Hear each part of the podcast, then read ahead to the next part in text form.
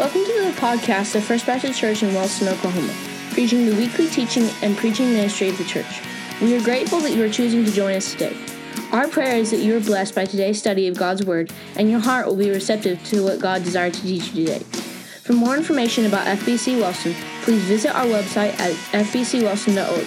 We hope you enjoyed today's service, and we look forward to studying God's Word with you today.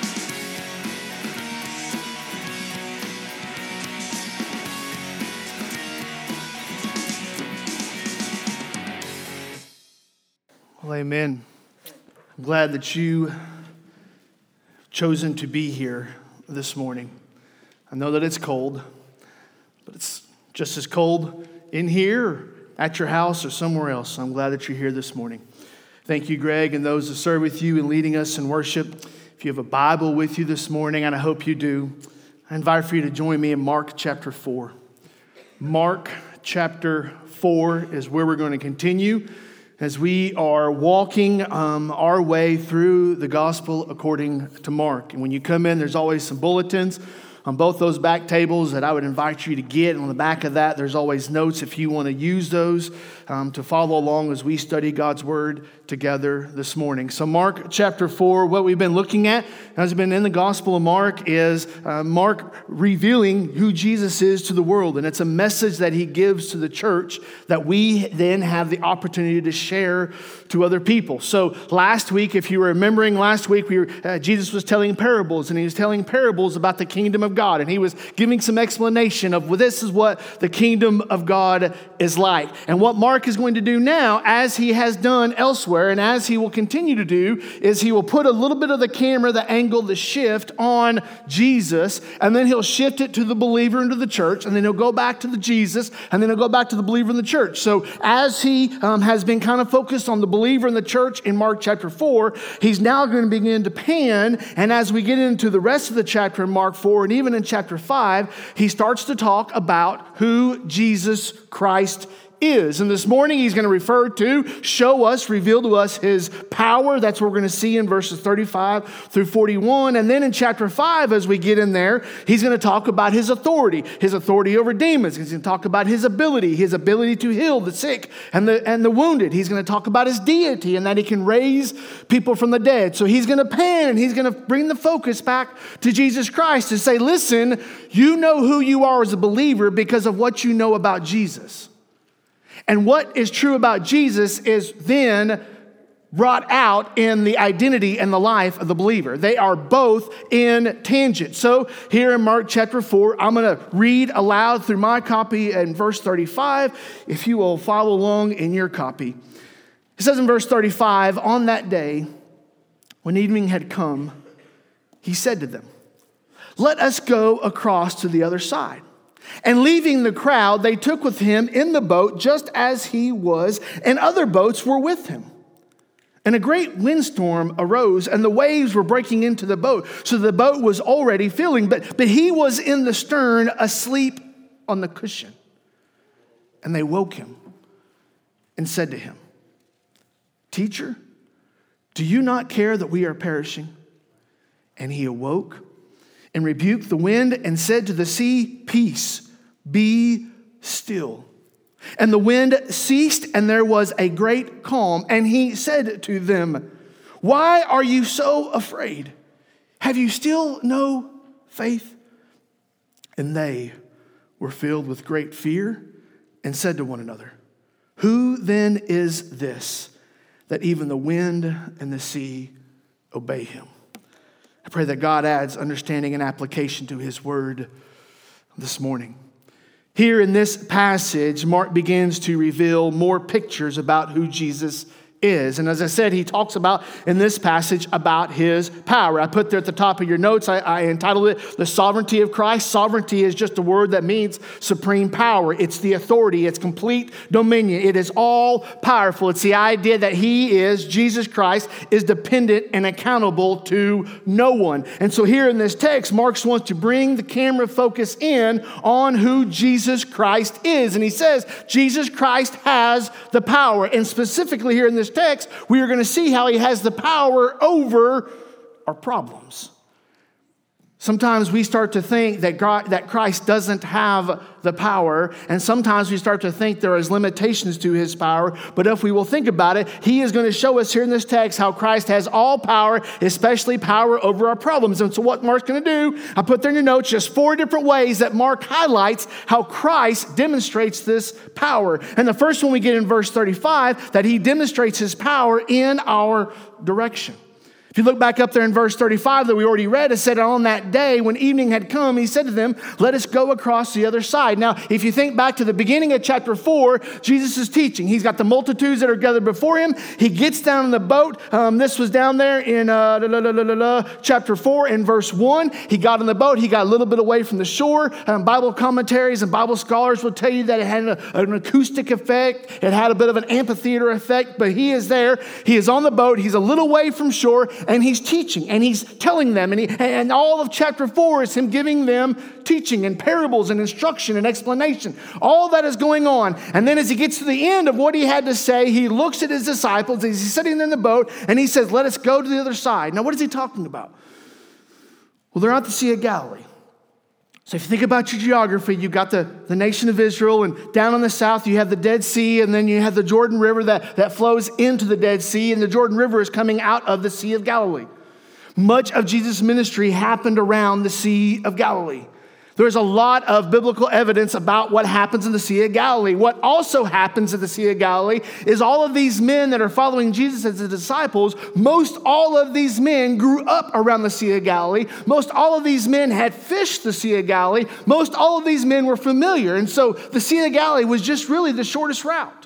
So he said, I want to get to the other side. The quickest way to do it is to go across the body of water. So, what does Jesus do? Jesus tells him in verse, verse 35, This is where I want you to go. I want you to think about, we, think about this with me this morning that Christ has a plan and a purpose for your life. It doesn't matter where you're at in your life. And, and I've said this before, and I'm going to continue to say it because so many times we start to have the idea of I choose my own direction, I choose my own path, I choose my own plan, I make my own choices, I, I, I, and we forget that Christ has a plan and a purpose for our lives. Some of you may be far from that plan and purpose. Some of you may have been far from that plan and purpose and are now trying to rediscover and, and re understand what that plan and purpose looks like. But regardless, every one of us Regardless of age, God has a plan and purpose for your life. God had a plan and a purpose through the Son, Jesus Christ, in verse 35. He had a direction that He wanted them to go. Christ knew where they needed to be, even if they didn't know where they needed to be. Sometimes we make our lives more about where I want to be than where I need to be. And many, many times, where I need to be is rarely where I want to be. And we will have this attitude sometimes well, I will decide, I will choose, I will go to where it is comfortable, what is familiar, what I know. And so many times we forget that the choosing the path to release resistance, as the saying goes, is what makes men and rivers crooked. So we're not asking the question about where does God want me to be? I'm asking the question about what does my family want me to be? Or do I want to be? Or where is the popular place to be? Not where does God want me to be? And so you see how Christ demonstrates this power in our direction. He has a plan, He has a purpose, and He knows where we should be. Why? Because He's God. And sometimes we start to think, well, God doesn't know what I know. God doesn't know my guidance counselor knows. God hasn't read the story about the 10 best paying professions. God hasn't read the story about all the cool things. God doesn't know that I can get a $200,000 a year job with only a 30 hour degree. God doesn't know all these things. And so we start to think, well, I've got to help God out. God has a direction for your life. And if you and I will just simply follow God's direction for our lives, then we will see God's power at work. Now, what you'll see here as we continue on, it's not that it's free from problems. But the safest place that you and I can be is right in the middle of the will of God. Not the easiest place, not always the most comfortable place, not even the most fun place. But the safest place we can be is right in the middle of the will of God. And so it says in verse 35 and verse 36, so that's what they did. God had a direction working through Jesus Christ. Jesus Christ said, Here, this is where I want you to go. So the disciples, they say, Great. So they took off in the boat. There were some other with them in verse 36, and they start across the body of water. Then you get to verse 37. And a great windstorm arose. So not only did Jesus Christ demonstrate his power over our lives in our direction, but he also can demonstrate his power in our lives over our problems. There's a problem that comes up. Verse 37, it says, The windstorm arose and the waves were breaking into the boat, and the boat was already filling. Now, these are some guys, these are some guys that had spent some time in the water. These are some guys that knew their way around a boat. You can go in there to, to biblical commentaries and you can look and they'll tell you the size of the boat and they'll tell you the, the, the, the characteristics and, the, and what the boat might have looked like. And they have all these ideas. Here's how I put it they were in the middle of the body of water, in the middle of the sea, and the waves were so uh, tempest and the waves were white capping and the, it was so rough that water was then coming in. And in those days, you didn't have a bilge pump.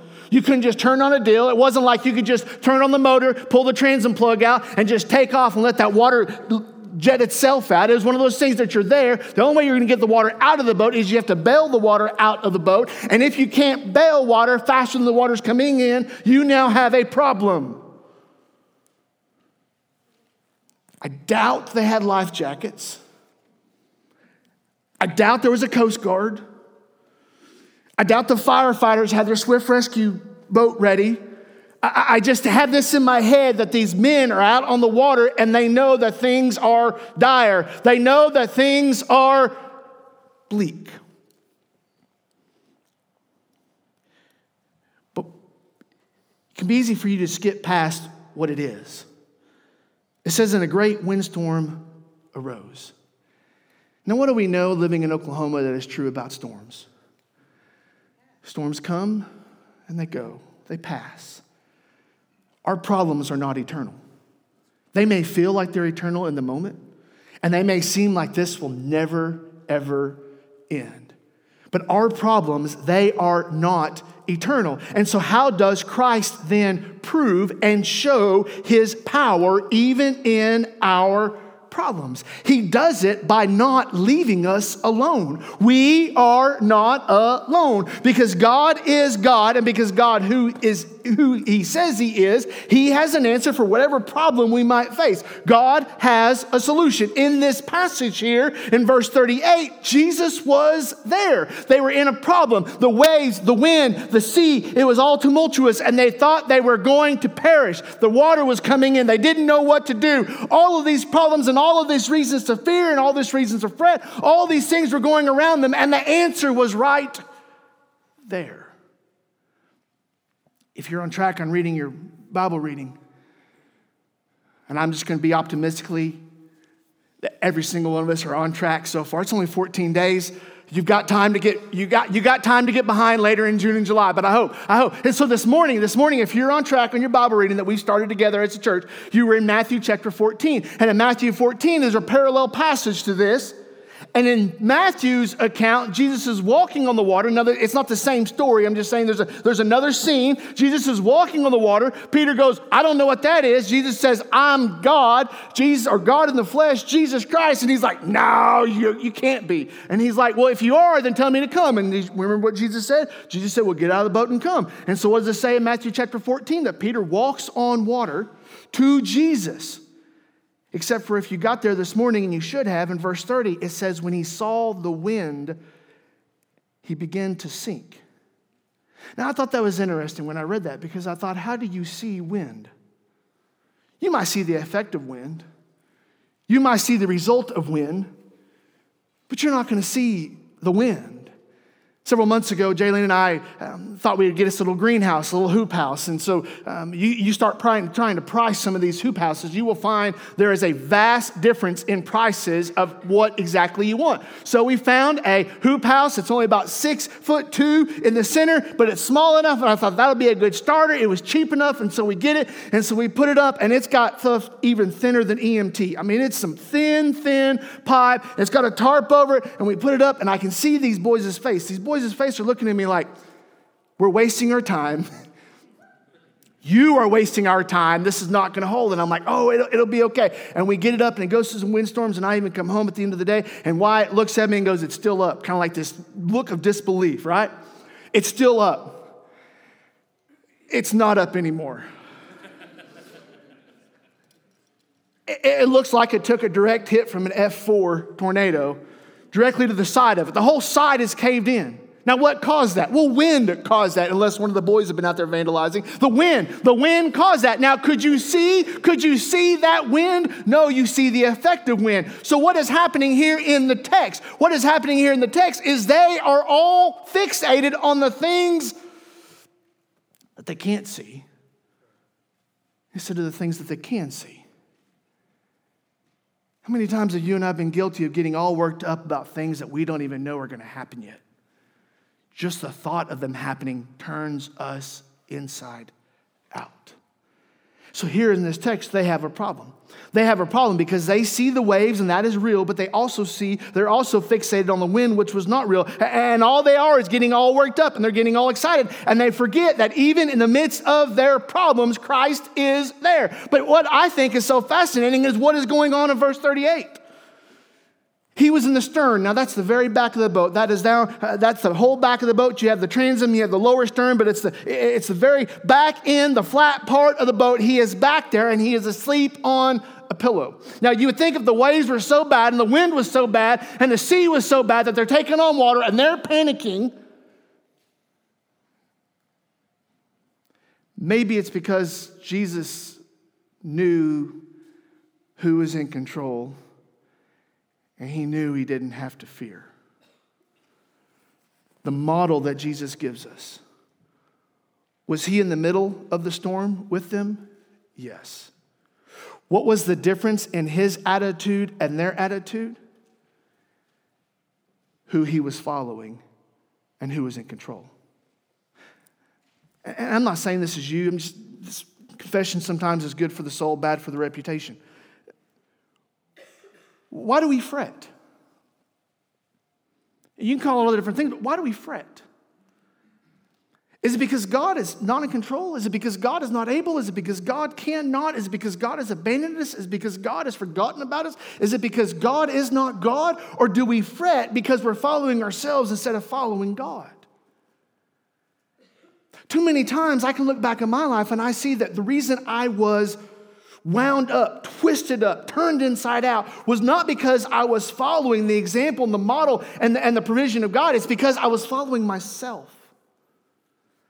And so they get here, and God, uh, Jesus had ordained their direction. He knew that they were going to face problems. And so all of these things were true. So in verse 38, they come to him. And when I read it at the very beginning, I, put it in a little bit of a, a, a, a mellowed out moan. But really, if you think about it in the, in the context, they come to him and they say, Teacher, why do you not care that we are perishing? They're, they're, they're losing their mind.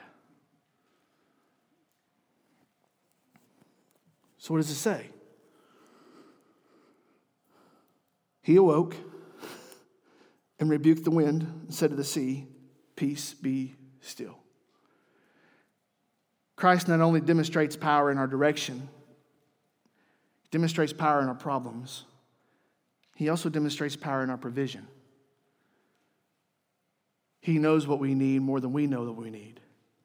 And what he does here in the text is he addresses what I put there in your notes as the root. Sometimes we'll address the symptoms, sometimes we'll address the leaves, sometimes we'll address the branches, sometimes we'll address the fruit. But the only way that we're going to deal with the problem at its most basic foundation is to deal with the root. Notice Jesus didn't give him a bigger boat. He didn't give them a bigger bucket to bail more water with. He didn't say, Well, here's a tarp you can cover the boat up to keep the water out. He didn't say, Well, I will give you more strength and more courage to endure the storm. No, what Jesus did was he dealt with the problem. And what the problem is, is that the people, the disciples that were gathered in the boat, they were more fixated on the winds and the waves, the unseen and the seen, and the heart and the head, and they weren't fixated on Christ.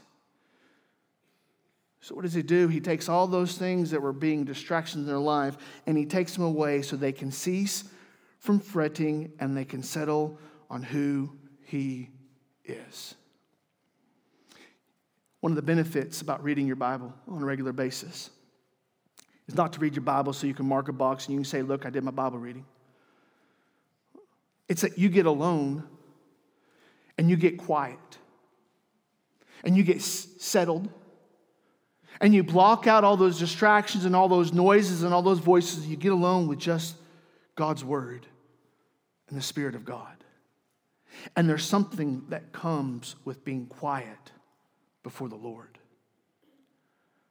You know, we have, in today, we have some of this new age mysticism stuff and, and medication and, and, and silence and solitude, and they have all these practices that you will find even outside the church of ways that you can just focus on the inner self and you can just kind of calm and collect your thoughts. And really, all they're doing is replicating what Christ has told us to do from the very beginning. Get alone and get quiet and listen not to yourself, but listen to the Spirit. And so he says there in the text, in his provision, what was the provision? He didn't take them out of the problem. He didn't remove them from the boat. He didn't remove them from the water. He didn't remove them from the elements that were there just a few minutes ago. He did not take them to the, the, the ground and the land. He said, Hey, I'm going to clear away the distractions so you can focus on me. Sometimes you and I think that we're going to find peace in this world without Jesus. The only peace that we're going to find in this world is in Jesus. Before October, if you looked over the Middle East and in the nation of Israel, you would have seen the relatively peace and quiet going on between Hamas and Israel. You might have been tempted to think, oh, see, they're, they're, they're having a truce and they're at peace right now. And what you wouldn't have seen is all the work and the millions of dollars that was being invested into building tunnels and to building out an infrastructure so that they then could later launch an attack against Israel. So even though from the outside it looked like everything was peace and calm, at the inside, because sinful people do sinful things and because lost people act like lost people, and because Satan is all about bringing conflict wherever he goes, there will always be conflict in this world, and the only peace that we will ever have is in Jesus. So when you face a problem, the goal is not to fix your problem. The goal is not to solve your problem. The goal is not to run from your problem. The goal is not to get rid of your problem. The goal in the problem is to focus on God. You say, well, Spence, doesn't that make light of my problem? I'm not saying I'm making light of your problem. I'm just saying make sure you know where you're focused at in the midst of your problem. Well, you don't know my kind of problems and you don't know the things that I have to deal with. I don't. But God does. And God has ordained a direction for your life. God has ordained problems to come into your life so that you might be able to discern whether you're being dependent upon yourself or you're being dependent upon God. He's bringing these things about as well as provision so that even in the midst of the storm, God has not left you alone and He is there if you will just stop worrying and getting fixated on all the things around you and start looking at the things above you. So he says here in the text, you see the power of Christ. You see the power of Christ on display in the direction that he sent them, in the problems that came into their lives, and the provision that he had for them. But then look at verse 40. Everything got quiet, everything got still, and he said to them, Why are you so afraid? Have you still no faith? For many years, I worked in the electrical industry. And you get into more commercial projects and you get more industrial projects, they've got a lot more safety protocols. And there's a lot, a greater distance between you and the danger. But sometimes in the oil field, we work on the more practical side. We're not worried about a calorie suit. We're worried about that stuff out of the ground coming out so we can sell it. So you will find yourselves in situations that look sketchy because they are sketchy. So they've got these fuses. Top of your pole, you, you've seen them drive and you just didn't know what you're looking at. And these, these fuses have a, a, a wire in them, and the idea is that if the current through that fuse exceeds a certain level, that fuse will blow in half and the, the circuit will be disconnected. So that fuse will blow, and that uh, barrel, as it's called, will fall out. And so your job is to go back, and the way to restore power from this point to that point is you got to replace that fuse. And they're all different sizes depending upon the load, depending on what's down there. And so sometimes, instead of knowing what's down there, whether it's good or bad, you just go up and you, you pull that barrel down, you place that wire, and you put that fuse back in, and you push it back in. And if everything's going well, it pushes back in, and all of a sudden you hear stuff start running, and you're like, oh man, I'm the hero. And sometimes when you push that thing back in, whatever's downstream is still angry and mad, and it makes that thing blow apart. And sometimes that thing will blow apart and just do a and then sometimes it's an explosion that makes you pee yourself a little bit. Not me. I mean, i have seen other people do it. I've seen other people do it. But it just kind of depends. Well, the problem is, is that when you go to push the, when you go to push that fuse in, you have to be right below it. I can't be half a mile away and do it. I can't be three blocks away and do it. I can't be above it and do it. I have to be below it and I have to do it. And so, what I would do is I have my hard hat on. Sometimes uh, I'd have earplugs in, depending on how big the fuse was. And I would sit there and I would, I, I would, I would push it in and I would just kind of, because you don't know what's going to happen. So, let's say you said, you're Matthew Gillentine, you're like, Spence, I want to go to work with you one day. And I was like, okay. So you show up and you, and you ride around with me, and we get to one of those points. And, and what I would do is I, I did it with everybody. I would say, listen, here's what's going to happen. We're going to do this. I'm going to push this back in. This thing could be fine, and this thing might go big bang. If it goes big bang, don't run. There's nowhere for you to go. It's not going to chase you and it's not going to follow you. There's no reason to run. And yet, it doesn't matter. I could have told Matthew 10,000 times, don't run. As soon as I do that and it goes bang, Why? Because we're fearful. Because we don't know what to properly be afraid of, so we're just afraid of everything. How does this relate to here? Jesus was able to sleep on the cushion in the stern because he knew he didn't have to be afraid of the water if he was afraid of the creator of the water. He didn't have to be afraid of the problem because he knew that God had put him there to show his faithfulness in the midst of the problem. He didn't have to be fretful. He didn't have to fear what could not take away his eternity as long as he knew who held his eternity in his hand. Am I trying to say that, that, that, that you cannot have anxiety or fear or anxiousness? No, I'm just saying that in the midst of that, ask yourselves the question what is it that I am fretting over? Am I fretting over the inability of God? Am I fretting over the abandonment of God? Or am I fretting over me not being in control and me not knowing who's in charge? So he says in verse 40, Why are you afraid? Have you still no faith? Christ demonstrates his power to us in our direction in our problems, in his provision, but then also in his patience. He'd already told them who he was. John the Baptist had already told them who he was. He'd already explained to them very clearly who he was, what he was doing. And yet, when the time of testing came and when the point of saying, This is how I'm going to demonstrate and live out what I say I believe, they bailed. And you know, it's just like Jesus that despite my doubts, he still provides because his goodness is not based upon my performance. And it can be easy for you and I to start to think that God's opinion of us is based upon my performance before him. Because we do that even in the church, don't we? We come to church and we put on the part, we act the part, we stand up, we sit down, we come in there and we play the biblical ping pong. How are you doing? Fine, fine, fine, fine, fine. And everybody shows the part and everybody says, Are you healthy spiritually? Oh, yeah. Are you reading your Bible? Oh, you know it. And we come to church and we act like we got everything together. And yet, every single one of us are in one seat or another on the struggle bus of life.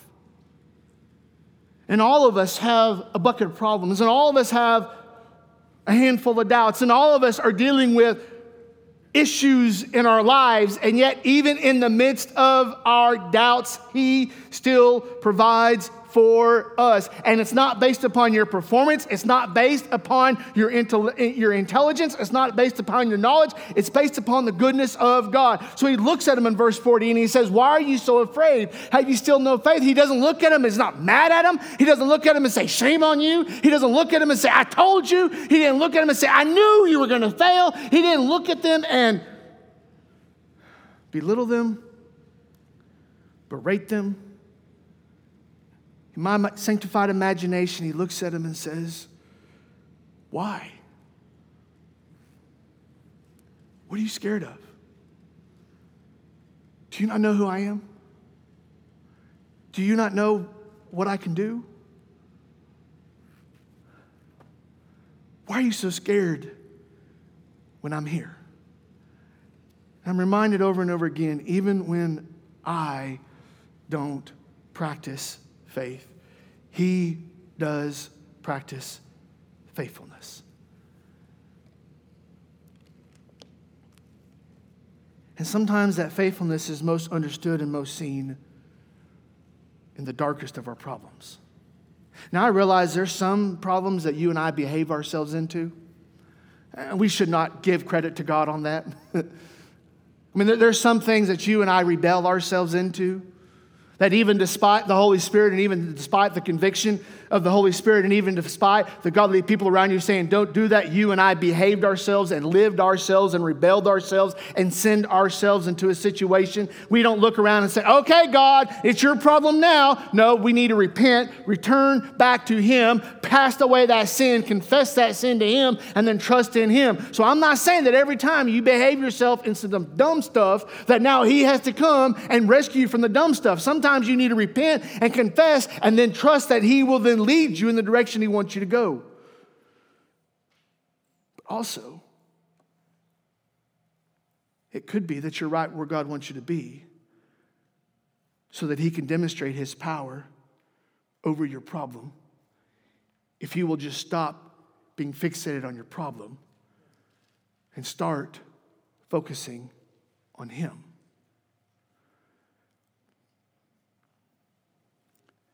If you go back to Philippians chapter 4 and verse 6 and 7, it talks about if we pray to Him, and this is a paraphrase, if we trust in Him, if we turn to Him, if we depend upon Him, then the peace that surpasses all understanding.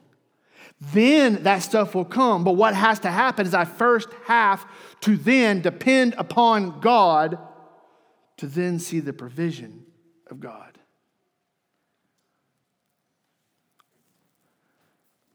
As these boys have grown up, we have a changing table. I may have told you this before, but it's just something that just sticks into my head. There's changing table sitting right there, so you lay them down and you, and you change their diaper and you stand them back up, and they're all just smiles and giggles because they didn't have to clean themselves up. And they're like, see, got you again. And so, and they've got this whole smile on your face. So what I would do is, and I still do it. So um, let's say his, his, his, two little feet are right here, and I just stand back and, you know, first of all, you pick them up and you set them down, and then, and then you step a little back further, and you want them to like reach towards you. You want them to lean towards you. And as they get older and older, you, you step further and further back. And the idea is do you trust me enough that you're willing to jump, that you're willing to leap? And it's this concept that first thing they want to do is they just want to try to reach out as far as they can to try to touch you, right? They want to, they want to bridge that gap by seeing if they can reach you. And if they can reach you, and then they can feel, once they have a hold of something, then they can lean forward and then they can come after you. But it's only when they realize that the only way they're going to get to you is they have to leave the table and trust that you'll catch them. There's too many of us professing Christians today that are sitting on the table of life in this world saying, Jesus, I will come to you if I can just reach out and touch you first. And that's not what following Jesus means. Following Jesus means that you know that where you're at on the table is going to lead to death and hell for an eternity. And the only hope you have is dying to that self and jumping to salvation and the forgiveness of God. So, some of us here this morning are in a position because we are in problems. And those problems are very real, and I'm not trying to make light of those problems.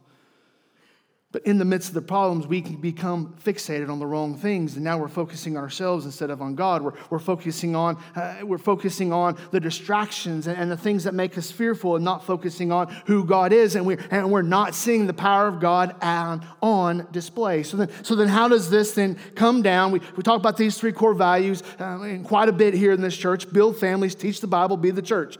Those are the three main core values that we're just going to say this is who we are and this is what we want this is what we're going to just make ministry about in Wellston.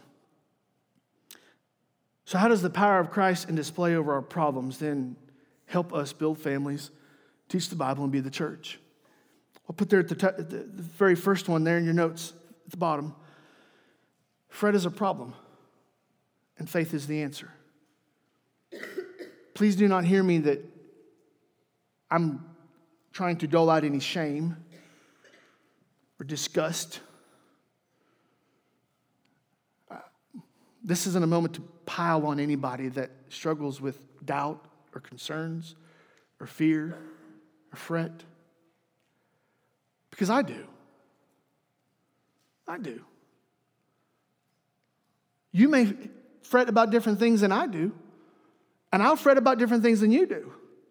But if there's any of us in this room that says, hey, I don't ever worry about anything, you need to start worrying about being a liar. Because every single one of this room has things that the world will try to bring, and we, and we call it a lot of different things. We might call it worry, we might call it anxiousness, we might call it fret, we, we can call it a lot of different things. But every single one of us in this room deals with that on one level or another. So, what do, how do we interpret that? We interpret that as that is not a fruit of the Spirit. Faith is the answer. So, what I am being pressed into as I'm looking at this passage is that when these things come, and they will come,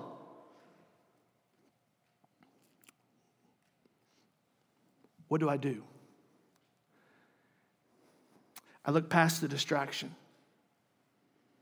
And I look past the wind and the wave, and I look past the temporal things. And I look to God and say, God, I don't know. And God, I need a lot of help. But God, there is no other greater place than I can depend than on you. Fret is a problem, faith is the answer, and that is something that you and I can be bold and we can be passionate about sharing with this community. But then there's a second one that I think is just as important. We will not face a problem out of his control. You sure, Spence? What if we get five inches of snow today and two inches of ice? He's still in control. What if a major storm comes upon us? He's still in control. What if my doctor's appointment this week is worse than I can imagine? He's still in control. Well, I don't understand how he can be in control and let these things happen. I'm not trying to explain to you the mind and the workings of God. I'm just telling you that because he is God, he is never out of control. We will not face a problem out of his control. And maybe instead of you and I demanding that God gives us an answer for our problems, maybe we should be looking to God and say, God, show me your power in my problem. God, maybe instead of me getting fixated on me and my lack of happiness and my lack of contentment and my lack of peace and my lack of all of these things, maybe I should take this time to say, What do you have to show me in the middle of these things? Jocko Willink is a Navy SEAL, decorated Navy SEAL, bit of a social personality and in some of his motivational talks, he will refer that on the missions and in the service of the country, he would get in times where it was cold and it was dark and it was difficult. And somebody would come up with another problem and come up with another challenge and come up with another chink in the armor. That his response was always good. Not because he enjoyed it, but because he knew that whatever is going to be, he was going to be able to learn and benefit from. And so he chose to change his attitude from agony and despair, oh pitiful me, to good. Maybe some of us this morning need to look at the problems that we walked in here holding on to and say, God, maybe these aren't problems. Maybe these are opportunities for you to demonstrate your power in my life. Mark's going to show us the power of Christ. And I don't think it's just a story that we just see in Scripture. I think it's a story that we can see each and every day if we will just look and trust in Him. You bow your heads with me.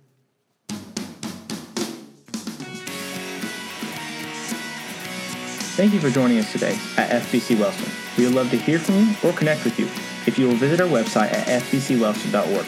Please let us know if we can serve you in any way, and we look forward to connecting with you in the future.